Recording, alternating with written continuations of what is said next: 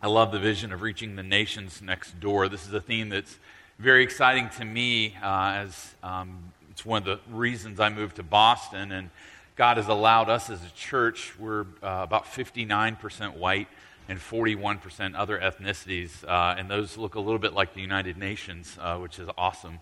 Uh, but I love that, that God has allowed us to, to be a part of an amazing city um, and to, to start a church that is seeing people from the nations reached.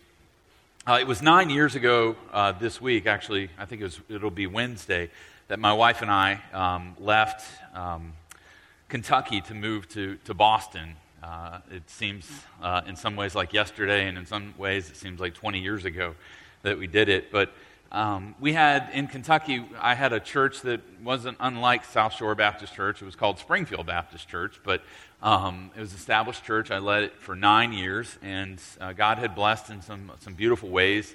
Uh, we had uh, a house there, we had an acre of land that backed up to a state park golf course. Uh, don't be impressed, it, costs like one tenth of what it would cost here. So, um, but but you know we had that we had family in louisville and lexington area uh, her family was about six or seven hours away in north carolina mine was in virginia it was nearby and so we had all of these reasons to stay. I had uh, even to stay sort of in a comfort zone. I was uh, recruited to by some churches that were a little larger, I guess a little more prestigious than, than Springfield was. And um, I also had the opportunity to, to, become a professor at a local growing Baptist college that was uh, really uh, thriving at the time.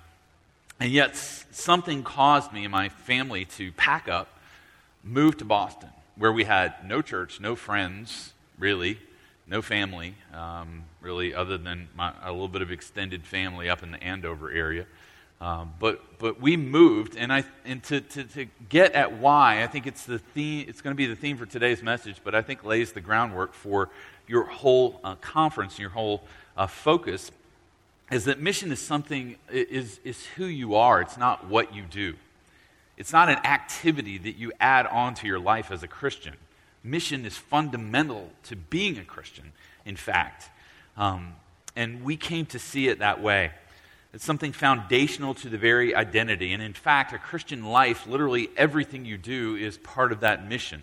Um, ultimately, of glorifying God, but also of taking the gospel. The, uh, the church I pastored, Springfield Baptist in Kentucky, was existed because of mission, just like uh, South Shore Baptist Church exists today. And if you're a Christian, you're a Christian because mission existed prior to you being here. And so the question then is, is for us is do we step into that and own that as part of our own identity um, as Christians, or is it something we see as a separate activity? Uh, the gospel sends us out to declare the gospel. Those who've experienced grace declare grace and live that out in the world around us. And we're going to be looking at Acts chapter 1, so I encourage you to open your Bible if you haven't already done so.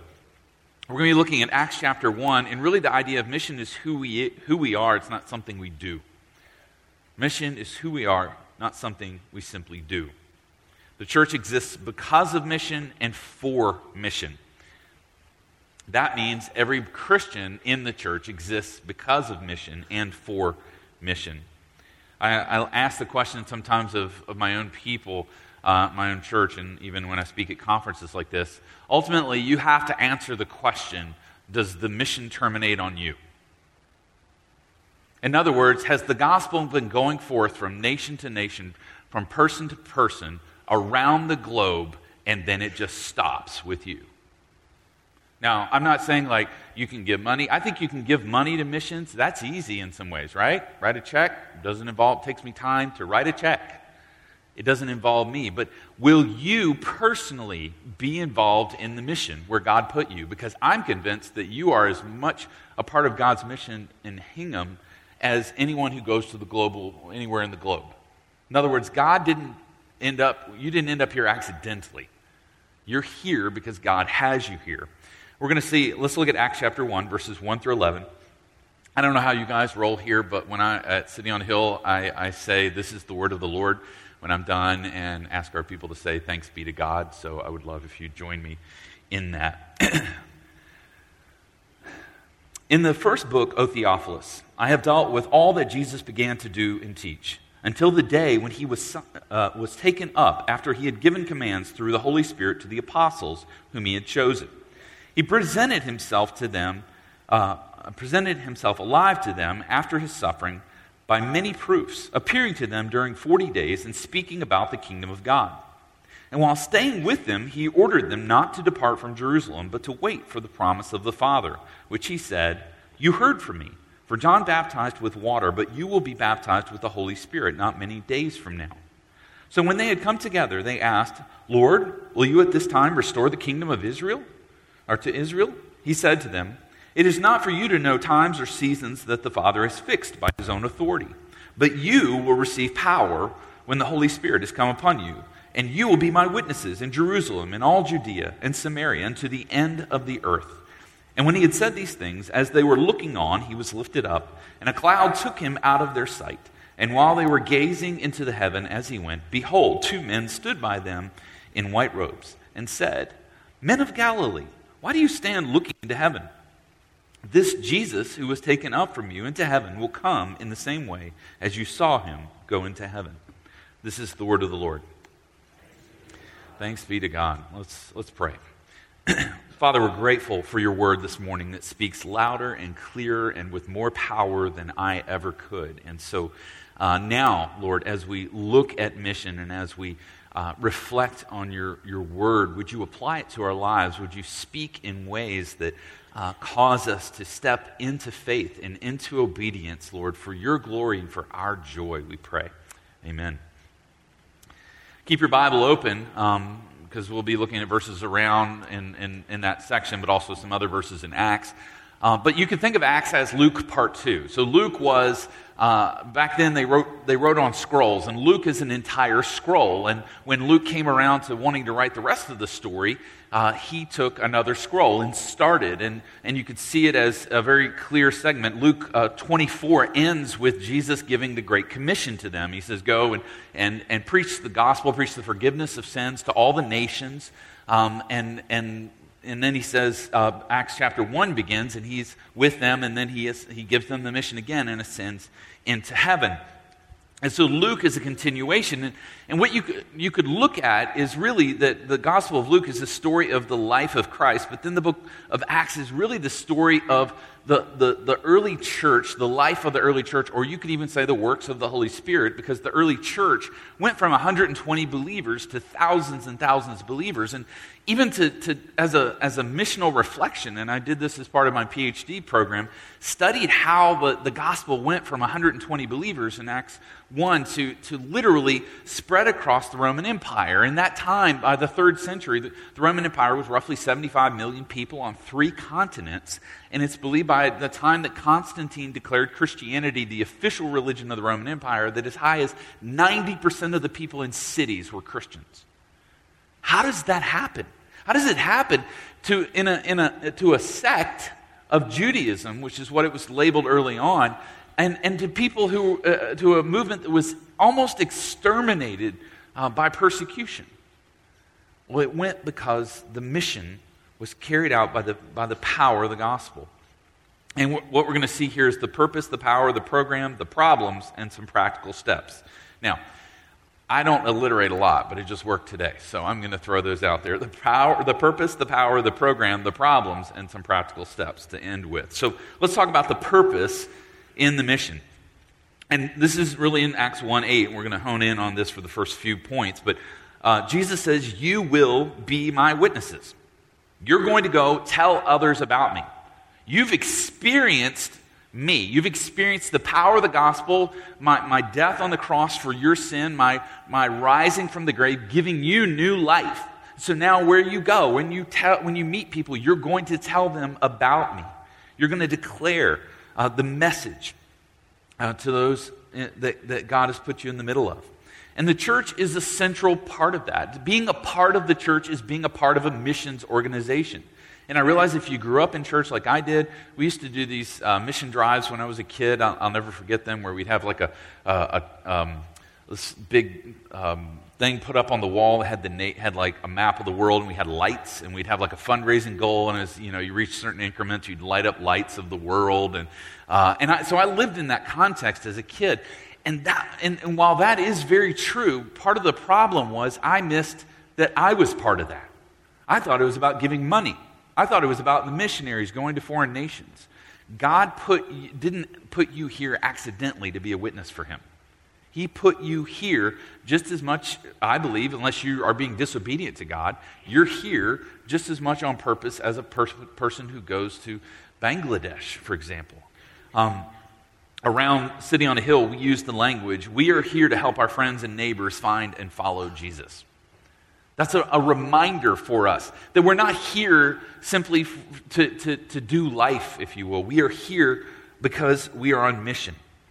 We mistake it in our culture. Our, your purpose, if you're an engineer, is not to be an engineer. You should be a good engineer, but it's not your purpose because one day you'll retire from being an engineer. And if it's your purpose, then you will have a major crisis. But God didn't make you to have the purpose of being an engineer, He made you with the purpose of taking His name. He has called you to be on mission as an engineer. If you're a student, you're a student not simply to get an education. You have a bigger purpose in that. It is to take the gospel in your, in your program. If you're a stay at home mom, you, are to take the gospel with the other moms in the community, with those in the doctor's office. You're to take the gospel with you, to be a witness to what Christ has done for you. What happens if you achieve all of your dreams in life vocationally? You, you, you, become the top of your field, the most successful, you have the most money, you're, you're the most respected, and, and, and maybe even in the community, you're just a really respected person. But all along the way, you never led one person to Jesus. All along the way, the, the, the most people think about you is that he or she is a great person but they don't know about your faith. They don't know that the gospel is what is at the center of your heart and life. How terrible would it be for a Christian to live their life and to be and have such an influence because they were so good at their jobs and yet to never leverage one bit of that influence for the kingdom of God? To think that it's for them to simply succeed. We are called to be witnesses. That is the purpose. And as a Christian, you are no less called than a missionary we send to a foreign nation. So we see the purpose is to be witnesses. Secondly, we see the power. And this is the good news. Because most people I talk to, most Christians I talk to are like, well, I just don't feel like I'm really great at this. I, I just don't feel adequate for this. I just, I'm not sure what to say. I don't know how people react. I'm, I feel powerless, is what they're saying.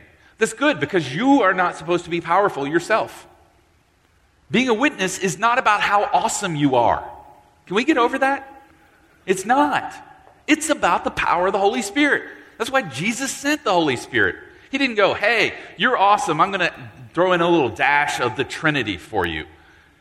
No, he's like, you're going to need this because you're going to feel tired, you're going to feel weak, you're going to feel afraid, you're not going to know what to say at times, you're going to be intimidated, you're not, you're, you're just, you're, you're not going to step into it. You need the power of, the, of, he says in verse 8, you will receive power when the Holy Spirit has come upon you. The Spirit comes down right after they said that in, a, in an awesome way. I love it. Literally, thousands of, of people are reached by the gospel, um, as in Acts 2.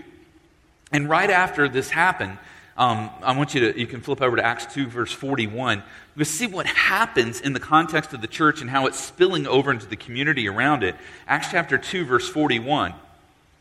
It says, So those who received the word were baptized, and there were added that day about 3,000 souls.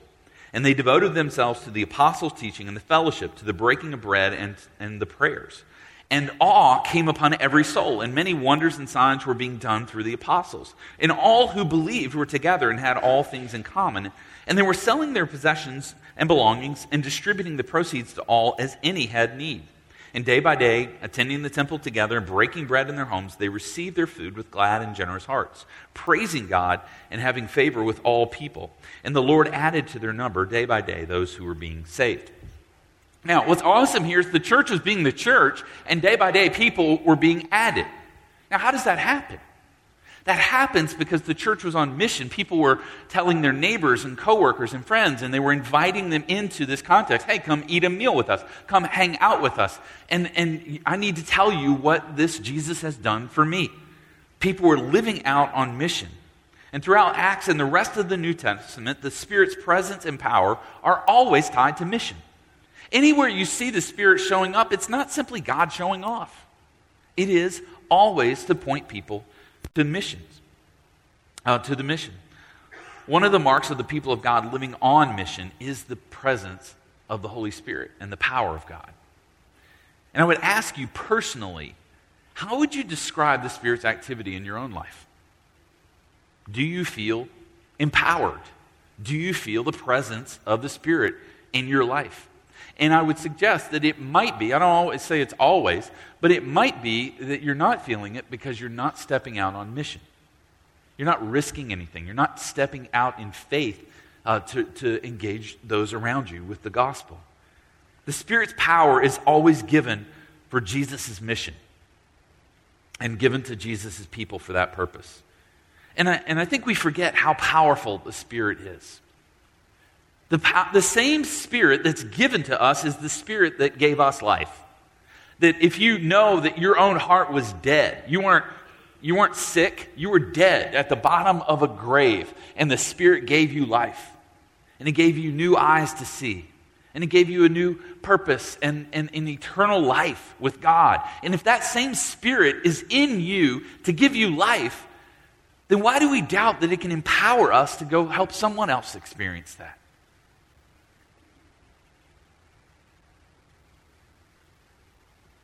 One of the problems with us thinking about a missions conference and is, is that, and, and I love that we gather in this building together, but I would argue mission only happens a fraction in this building when the church is together. We use the language at our church of the church gathered and the church scattered. The church is gathered on Sundays for worship. And there is there are people you're here today just checking out Christianity, checking out Jesus. That's great and we're glad you're here. But this church tomorrow at this time, spread around this city, you're going to have a lot more people that don't know Jesus around you than you do right now, right? Unless you happen to work at the church. And so what I, I, usually like to throw up a picture of our uh, community groups at this point on our, on our screen when I talk to our people and just say, we have 22 community groups that meet around the city. We don't have a building, we don't have space to have like Sunday school or anything like that. So we, we have community groups, and these are spattered all over the city. And I go, this is where we are this week. But this is just our groups. I wish I could picture where everyone would be. But God knows where you're going to be tomorrow. And guess what? He sent you there and He gave you the power to be there on mission. I know you're thinking, well, you don't know my workplace. But God does. My boss is a jerk. I know. Look, God saved you. Certainly, He could save him or her, right? I, I, think we forget that, that, that the power is not just for us to gather, it's for us as we go out throughout this week. The, so we have the power. Thirdly, here we have the program. The program. Jesus says the program is to be my witnesses in Jerusalem, in all Judea and Samaria, and to the ends of the earth. He rolled out this program for, for us. This is the church's marching orders, if you will. This is what it's going to look like in mission. And you can actually outline the book of Acts to fulfill this is awesome. The first you know, few chapters are in Jerusalem, and then the next few chapters spread into Judea and Samaria, and then the rest of the book of Acts is extending around the rest of the Roman Empire. And then, of course, we know beyond then, even with the Ethiopian eunuch becoming a Christian, that the gospel went to Africa, uh, you know, and, and, and hit Ethiopia and other countries. But what I missed, and I have to say this, growing up in church and being a part of um, even going through seminary, getting a master's degree, my, when I got my master's degree, I missed that the entire Bible is about the mission of God. I didn't understand that from Abraham, when God said, I'm going to bless all the nations through you, that you can tie a thread from that all the way to the book of Revelation, where all the nations are gathered before God and worshiping the Lamb. There's a thread in Scripture that God says, My purpose, my mission in this world is to declare, is to, is to create a family for myself from every tribe and tongue and nation on earth through, this, through the life, death, and resurrection of my son Jesus. That's his mission. At the top of God's to do list when he gets up in the morning is my mission. Therefore, at the top of our list, above succeeding in our job, above even our family, should be the mission of God because it consumes everything else. The entire Bible is a mission text. Great professor, one of the world renowned New Testament scholars, N.T. Wright. I don't agree with everything he said, but uh, he, in his uh, book, The New Testament and the People of God, said this. He goes, Matthew's uh, Jesus instructs his disciples to make disciples and baptize in all the world. Luke's Jesus commissions his followers to go to Jerusalem, Judea, and the ends of the earth. And John's Jesus says, As the Father sent me, so I send you. The story of Acts is the story, or rather a story, of early Christian mission. And the letters of Paul confirmed that not only he, but a good many other Christians believed it was their business to travel around the known world telling people that there was another king uh, this Jesus. World mission is thus the first and most obvious feature of early Christian praxis. It was the mark of a Christian. One of, the, one of the marks of a Christian outside of faith in Jesus, and, and when you looked at their behavior, was that they took that message to others, that they carried out that mission. So, what does that mean then? It means if you're not stepping out on mission and you're not living on that mission, you're missing part of the heart of the gospel. The heart of the gospel is a God who sent his son for you. And now that son sent you to others. And who are you or I to stop that? To slow that mission down because we doubt or we struggle. You know, I, I argue that um, if you look at the Great Commission where Jesus said, um, you know, go and make disciples of all the nations, you remember the very last phrase? And lo, I'm with you always, even to the end of the age. Anybody claim that last phrase at times? Okay, I'm the only one. I've claimed it a few times in my life. Oh God, thank you. Lo, you're with me always, even unto the ends of the earth, you know? And, and I've claimed that. But what I forget is it's tied to the mission. Jesus isn't like, hey, I'm just with you wherever you want to go, whatever you want to do. It's like, no, as you're going in life making disciples, I'm with you. My power is with you. The Holy Spirit's power and the presence of Jesus with you is always for the purpose of taking the mission. And I love that this has been going on. So you're, you, we're not new at this. This is a family tradition. I don't know if you have family traditions. Mine has some. Um, but, but this is a family tradition, mission, carrying out the mission. You're here because of it. And so as you step into it, you're stepping into a long line in your life. In fact, today, Jesus' church, I haven't had anybody ever refute this, including you know, some of my, some of my folks at Harvard and MIT and all that. I, I'm, I'm just waiting for somebody to push back. But I'm convinced that the church is the largest, most diverse movement of humanity the earth has ever seen. It is. If, if you were to have 100 people in this, on this stage, across this stage, who represented Christianity around the world, it would not be a white group. It would not be a black group. It would not be an Asian group or a Latina group. It would be an awesome, beautiful montage, a mosaic of, of people across the earth. Because Christianity right now is going forth in ways Eh, the, the fastest growing national church in the world is in Iran. The second fastest growing national evangelical church, that is in a nation, is Afghanistan. I lo- God's got a sense of humor in that, doesn't he? He's like, oh, yeah, the rest of the world's really having a problem with Iran. I'm going to fix that. Give me 25, 30 years, you know? I mean, we all have heard about China and what's happened in China. It's happened in parts of India as well. God's doing amazing things over there. And we get to be a part of that. I don't think we're supposed to sit on the sidelines and send cash, okay? I'm not against that. Let's support them. But we're part of the mission too. Has anybody had, does anyone know any lost people? Any neighbors or friends that don't know Jesus? Okay, one, five of you do. You should, all right, the rest of you go hang out with these people because they have friends that don't know Jesus it was one of the biggest shocks to me when I moved to Boston. Was, was mo- most of the people in City on a Hill do not have a friend or neighbor or coworker that knows Jesus. There's, there's no one in their program that's a Christian. Maybe after a year they find another one, right? But like there's no there's nobody in the office that's a Christian. So God has literally put you in the middle of a mission field. And he's invited you to be a part of this mission. And the beautiful thing is he's brought the nations right to our back door, hasn't he? He's brought the nations right to our back door. Boston is the, the most, um, it, it's one of the most diverse cities. It's a global city. It's uh, in the top 20 global cities in terms of raw influence in the world. But the crazy thing, I did some research on it a few years ago. I found that Boston, and this would include greater Boston, and the area that we're in, uh, that, that, that the Boston area exerts a disproportionate global influence for its size. So if you, uh, Boston is like the 20th most influential city in the world globally. Uh, and, and it, the number one city is what? Any guesses? New York, yes, New York. Everybody, all the New Yorkers uh, know that, right? Uh, and, and we respect that. It's, it's a nice city to go visit down the road.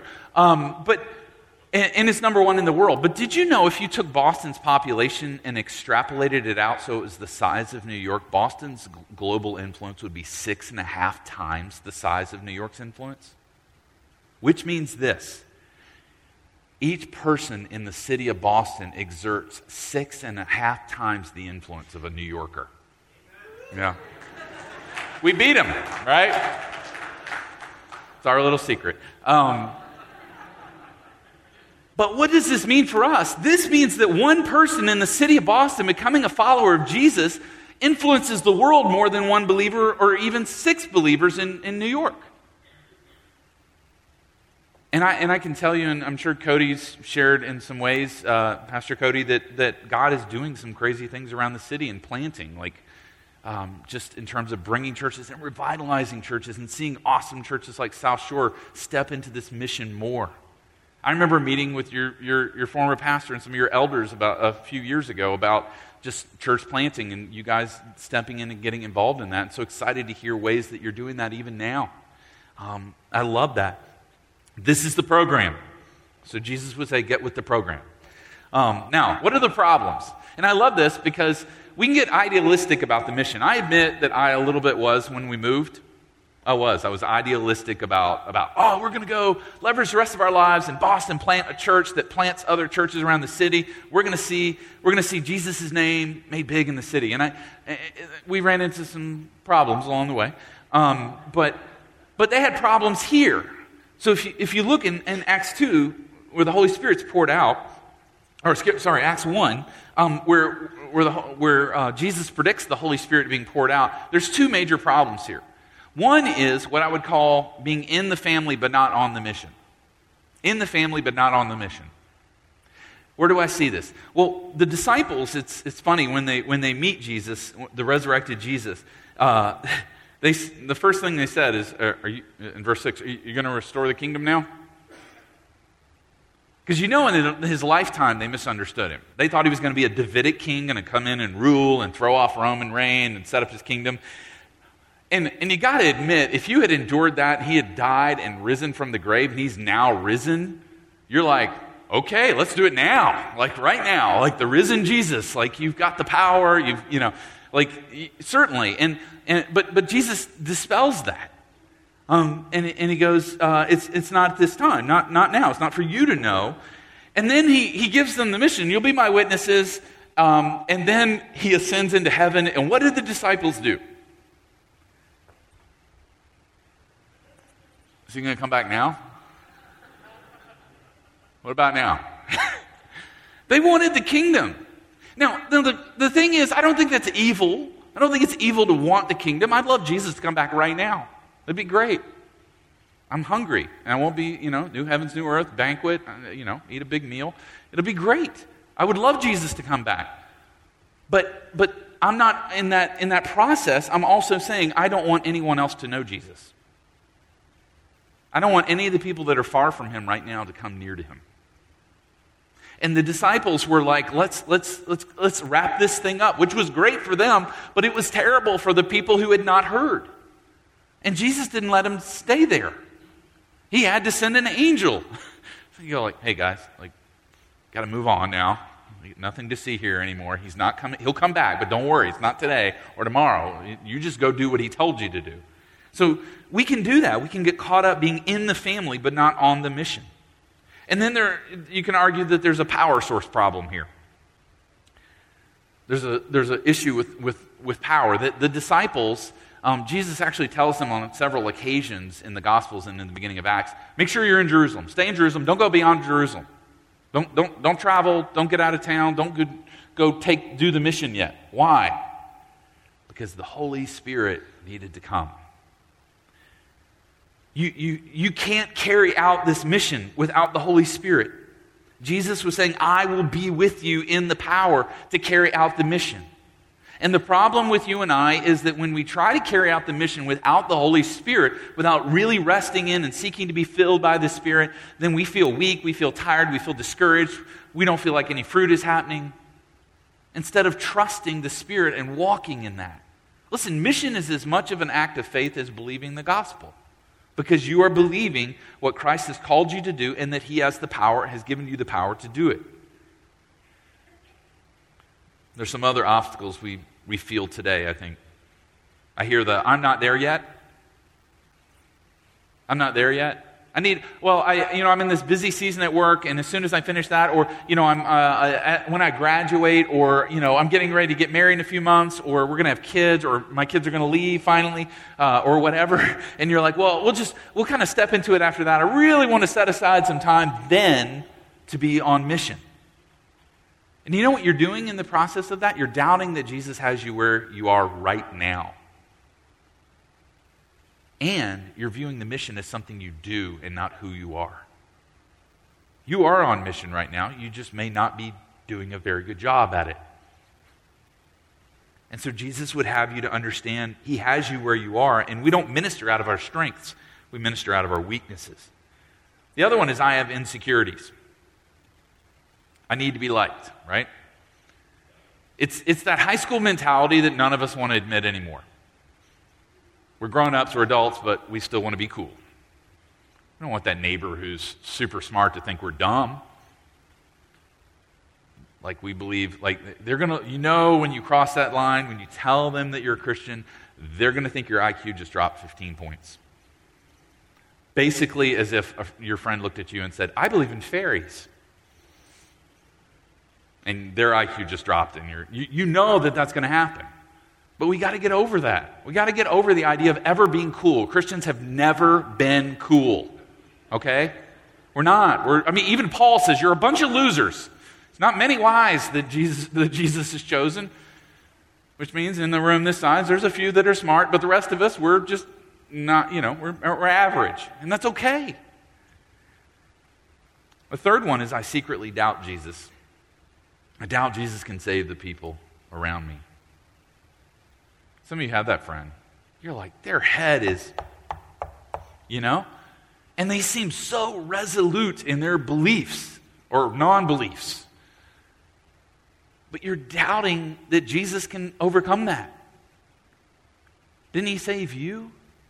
Didn't he save the Apostle Paul? We need to go forth in faith. If it's not by faith, then, then what is it?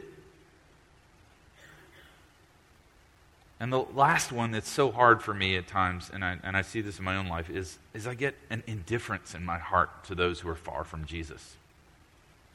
It's not that I want to, it's that my life gets so busy. Is anybody else's life busy? Mine's a little busy, you know, family, work, things going on, lots of just stuff, period. And I, and I stop thinking about the mission because I'm so focused on the stuff and forget that that's part of my identity, and Jesus wants me to do the mission while I'm doing the stuff.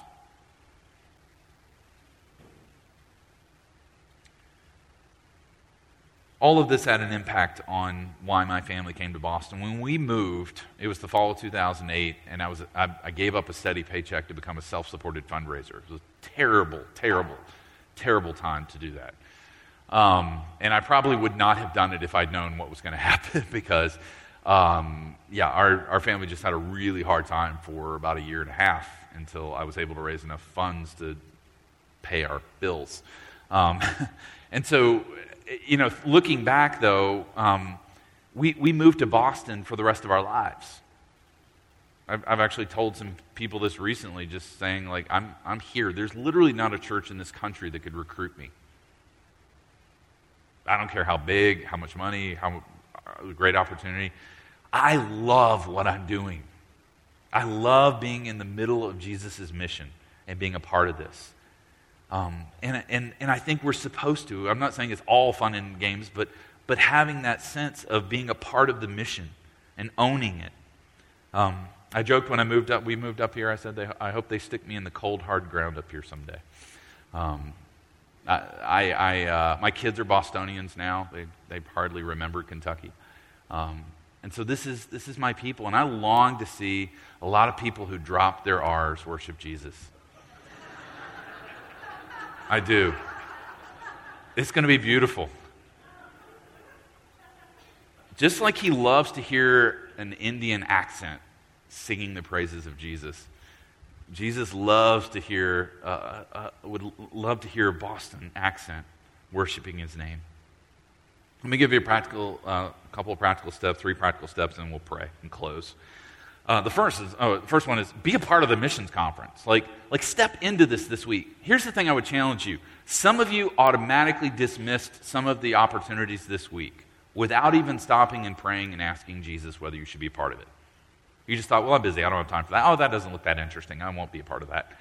I would ask you to really pray right now and this week, even as you go into this, uh, the next session in the fellowship hall. Pray about what Jesus would have you step into this week. Open your ears, open your eyes, open your heart to hear. Um, and, and build off of that. Secondly, pray. Pray seriously for your non Christian friend. We challenged our church uh, a year ago, uh, beginning of 2017, to pray for one person I know it can be overwhelming to pray for all your non Christian friends, but pray for that one person, let God direct you to them, and then just commit every single day to pray for them. Like every day? Yeah.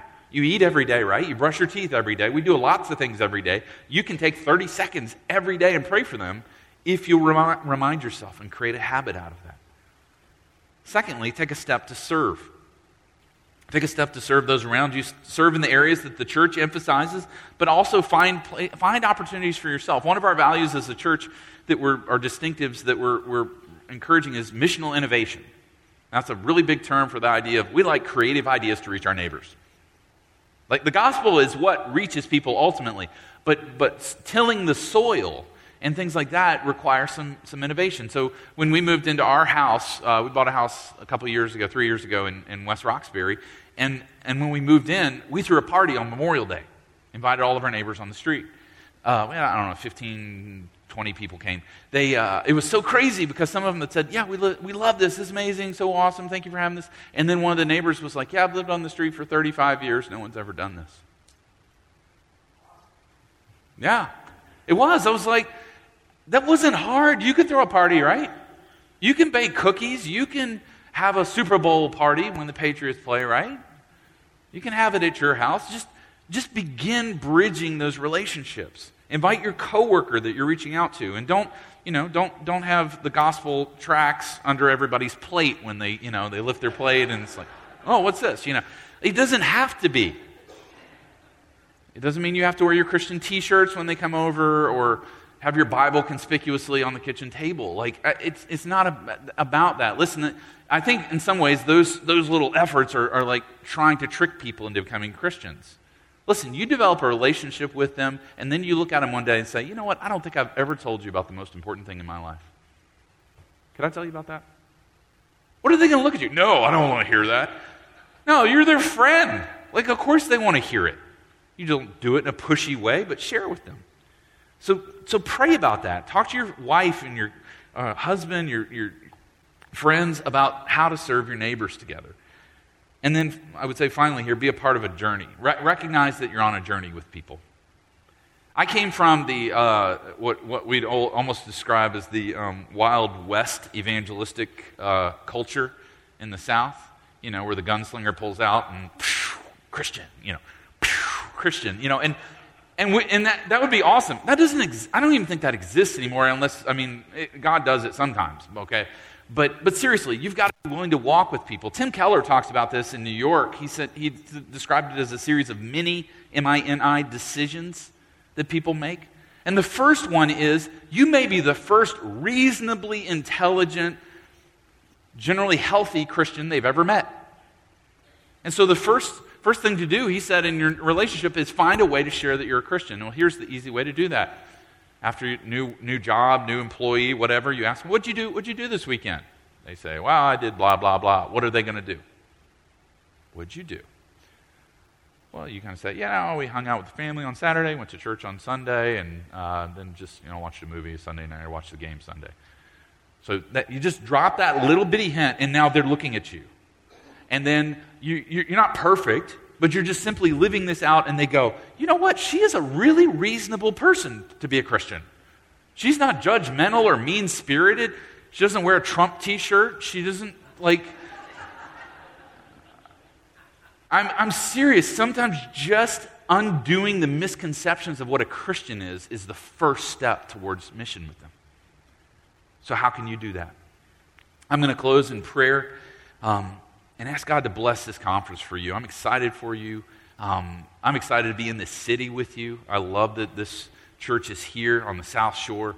Um, and I, and I, I hope that a year from now, you guys have dozens and dozens of new believers in this church uh, because this mission conference was a spark for you. So let's pray for that.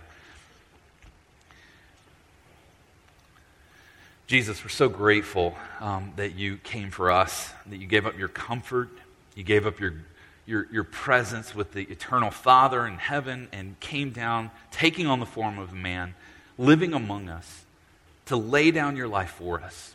I pray, Father, for um, each of us that we would take this mission seriously because um, it is part of who we are as, um, as co heirs with Christ. We are on his mission, on your mission. And so help us. Help us to have your eyes as we go about our day tomorrow, as we see our neighbors and coworkers and friends.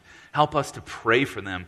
And I pray that this conference would be a great spark in the life of this church, God, that they wouldn't even be able to, to get everyone in this room next year at this time because you have poured out your spirit, Lord. And so many have met Jesus. Uh, Lord, bless this church um, and bless all of the gospel believing churches around this city for your name's sake and for the sake of Boston, we pray. Amen.